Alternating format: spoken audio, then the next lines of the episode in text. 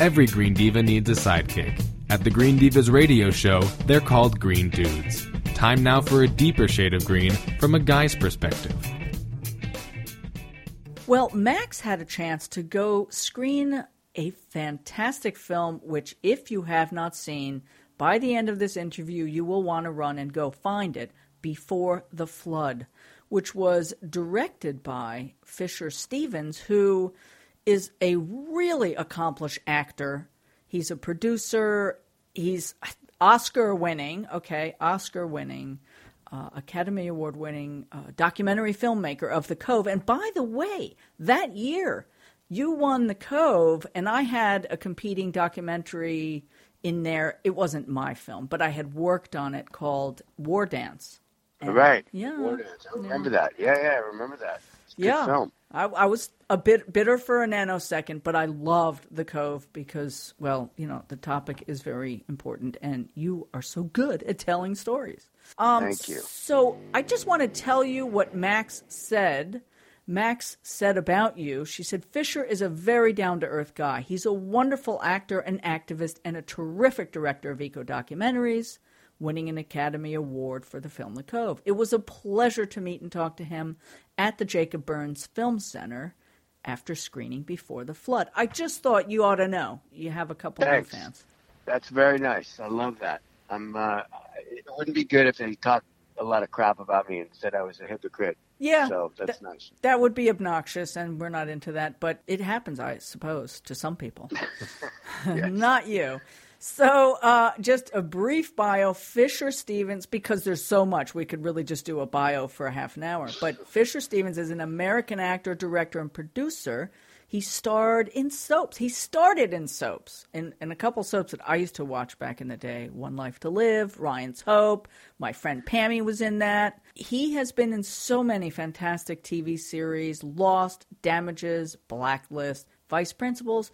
And I saw you were in The Good Fight, which is my latest binge watching addiction, and I love it. Oh, good! I'm uh, about to do. Uh, I'm about to do it again. I'm actually just left the set. Oh, doing it again. Oh, I, so. I just I think that show is so cool. It's very quirky, and I love that. Mr. Stevens Fisher, as he is graciously allowed me to call him, is in so many movies, and he's now, of course, an Academy Award winning documentary filmmaker.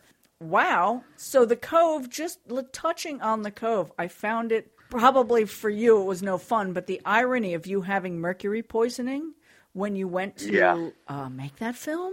Wow. Yeah, yeah. The director and I both had mercury poisoning. We we had both uh, become pescatarians and decided to just eat fish on our diet. And of course, this is a time when we didn't know that fish were full of mercury because of all the carbon that's in the water from climate change and from what we're dumping in the air.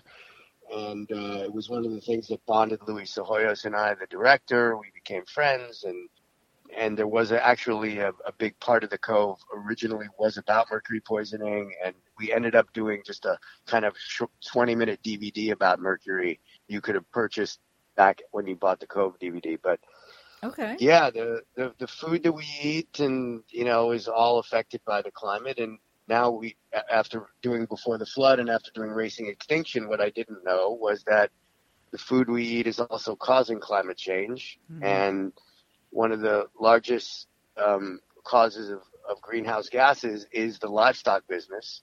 The UN estimates that 12% of the carbon in the air is due to the methane and, and what goes into producing the meat that we eat.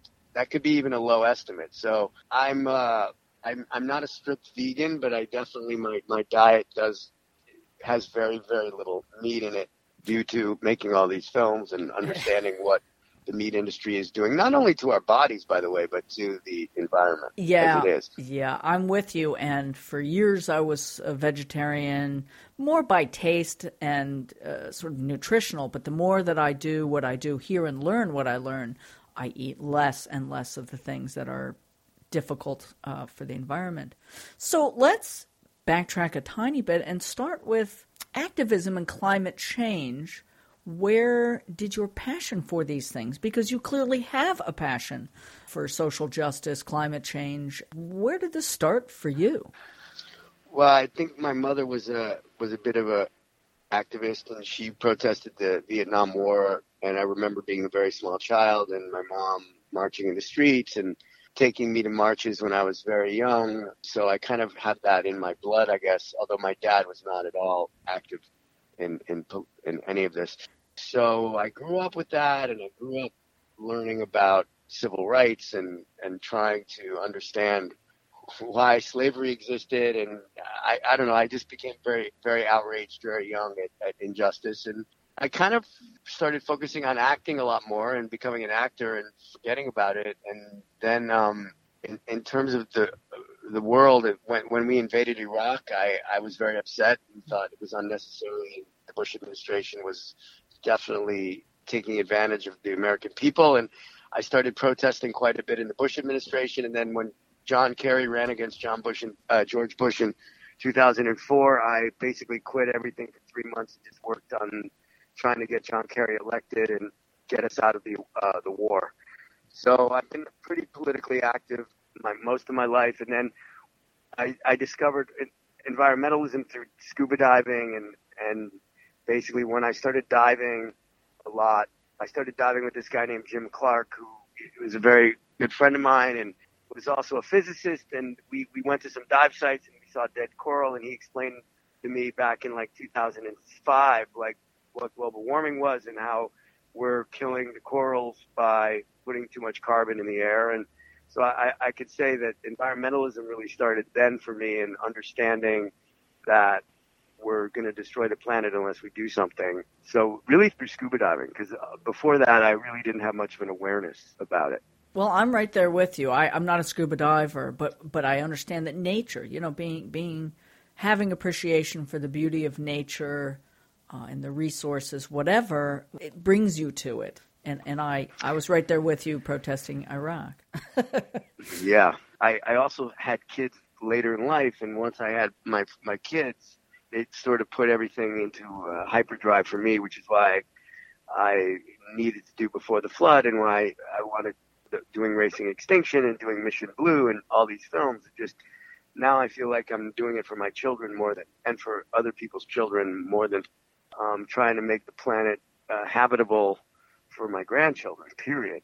But that's kind of how I see that's the other thing that we found. I've been reporting and talking about this stuff for 20 years, and almost everybody says it's when they had children they began to have this extra sensitivity and concern about what's going on and what what kind of future we are leaving them.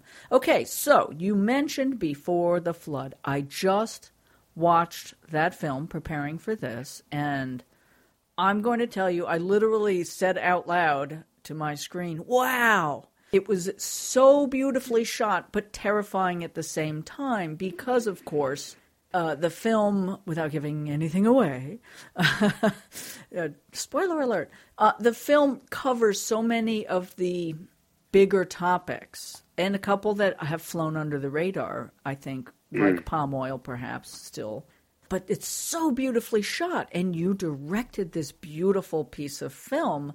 And uh, you worked with leonardo dicaprio of course. So i'm saying okay you got to dish a little about working with leo and how you guys came to work together. Well i, I knew leo just a little bit through acting over the years and i'd seen him around. And, and then in uh, 2010 we went on a uh, TED kind of a TED mission for technology entertainment design, TED Talks to the Galapagos with Dr. Sylvia Earle, who I was filming for another film called Mission Blue.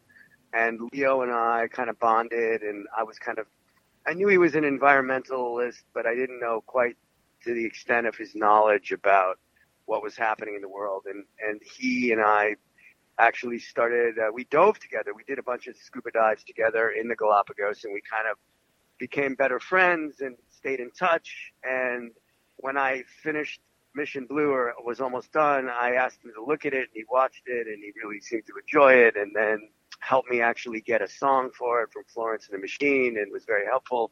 And then we started talking about working together and then he called me and said like let's do a big environmental movie where we go around the world and make it for kids and people young people to understand that we've got to say, you know, we've got to take care of the planet or it's going to just bite us all in the ass.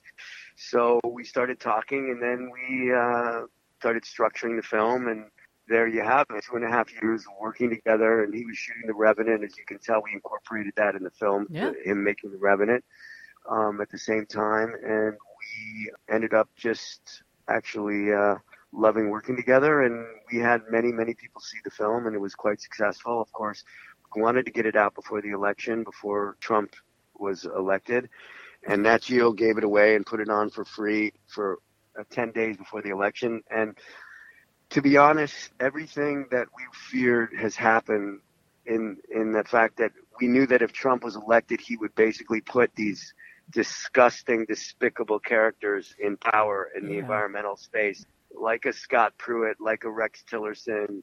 Um, although people say, oh, Rex Tillerson is like one of the sane ones, and he is, and he's very smart. But remember, he's only had a job in his life before this, and that was for the Exxon. And if you look at what Yeah, Exxon negotiating business- with the Russians on oil deals. Come yeah, on. and oil and deals, and and just kind of destroying people's lives to put oil wells in, and having you know basically going in and having in the pockets of these these governments that just don't care about their people and just putting money in the government's pockets and the and the dictators' pockets so that Exxon can drill and get rich. But Oh, the worst thing that happened has happened, and uh, the wor- the thing we feared, and, and that is Trump winning, and that all of these people. By the way, it's very similar if you look at what's just going on with the NRA and and, and the Marco Rubios and of the world and the Ted Cruzes of the world, and you look at the money they're receiving from the NRA, which is why we have these gun laws that are not being passed. It's the same with the fossil fuel industry. All these all these evil people are running the show. You know, Jeff Sessions gets a huge amount, got a huge amount of money from the oil and gas company, right. got a huge amount of money from the NRA. He's now the Attorney General of the United States, making decisions on what affects our lives.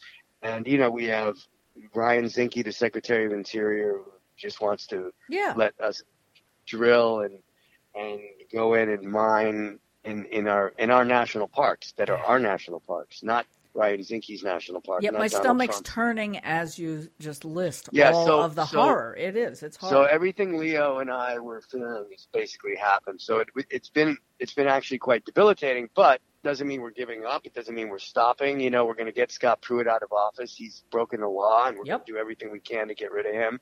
Ryan Zinke's broken the law. All these guys are basically gangsters, and Well- they're gangstering the they're corrupt, and they're corrupting the American political system even more. So the end of your film, towards Yeah. the end, you, you, Leo talks to President Obama at the time, and you know, I'm, I'm, I was watching. I was almost in tears because you know there was so much hope, and that. the Paris Agreement, which has been, you know. Now, it does not to say that we can't take action and that we won't find ways to make things better, but it must have been very painful to to see everything just kind of walked completely backwards. It's upsetting. Now, getting back to the film a little bit, the narration is really excellent. It's well written, and I, I just kind of am curious who. I, I know you both worked together on the storyline, but who did most of the scripting? Was it either of you?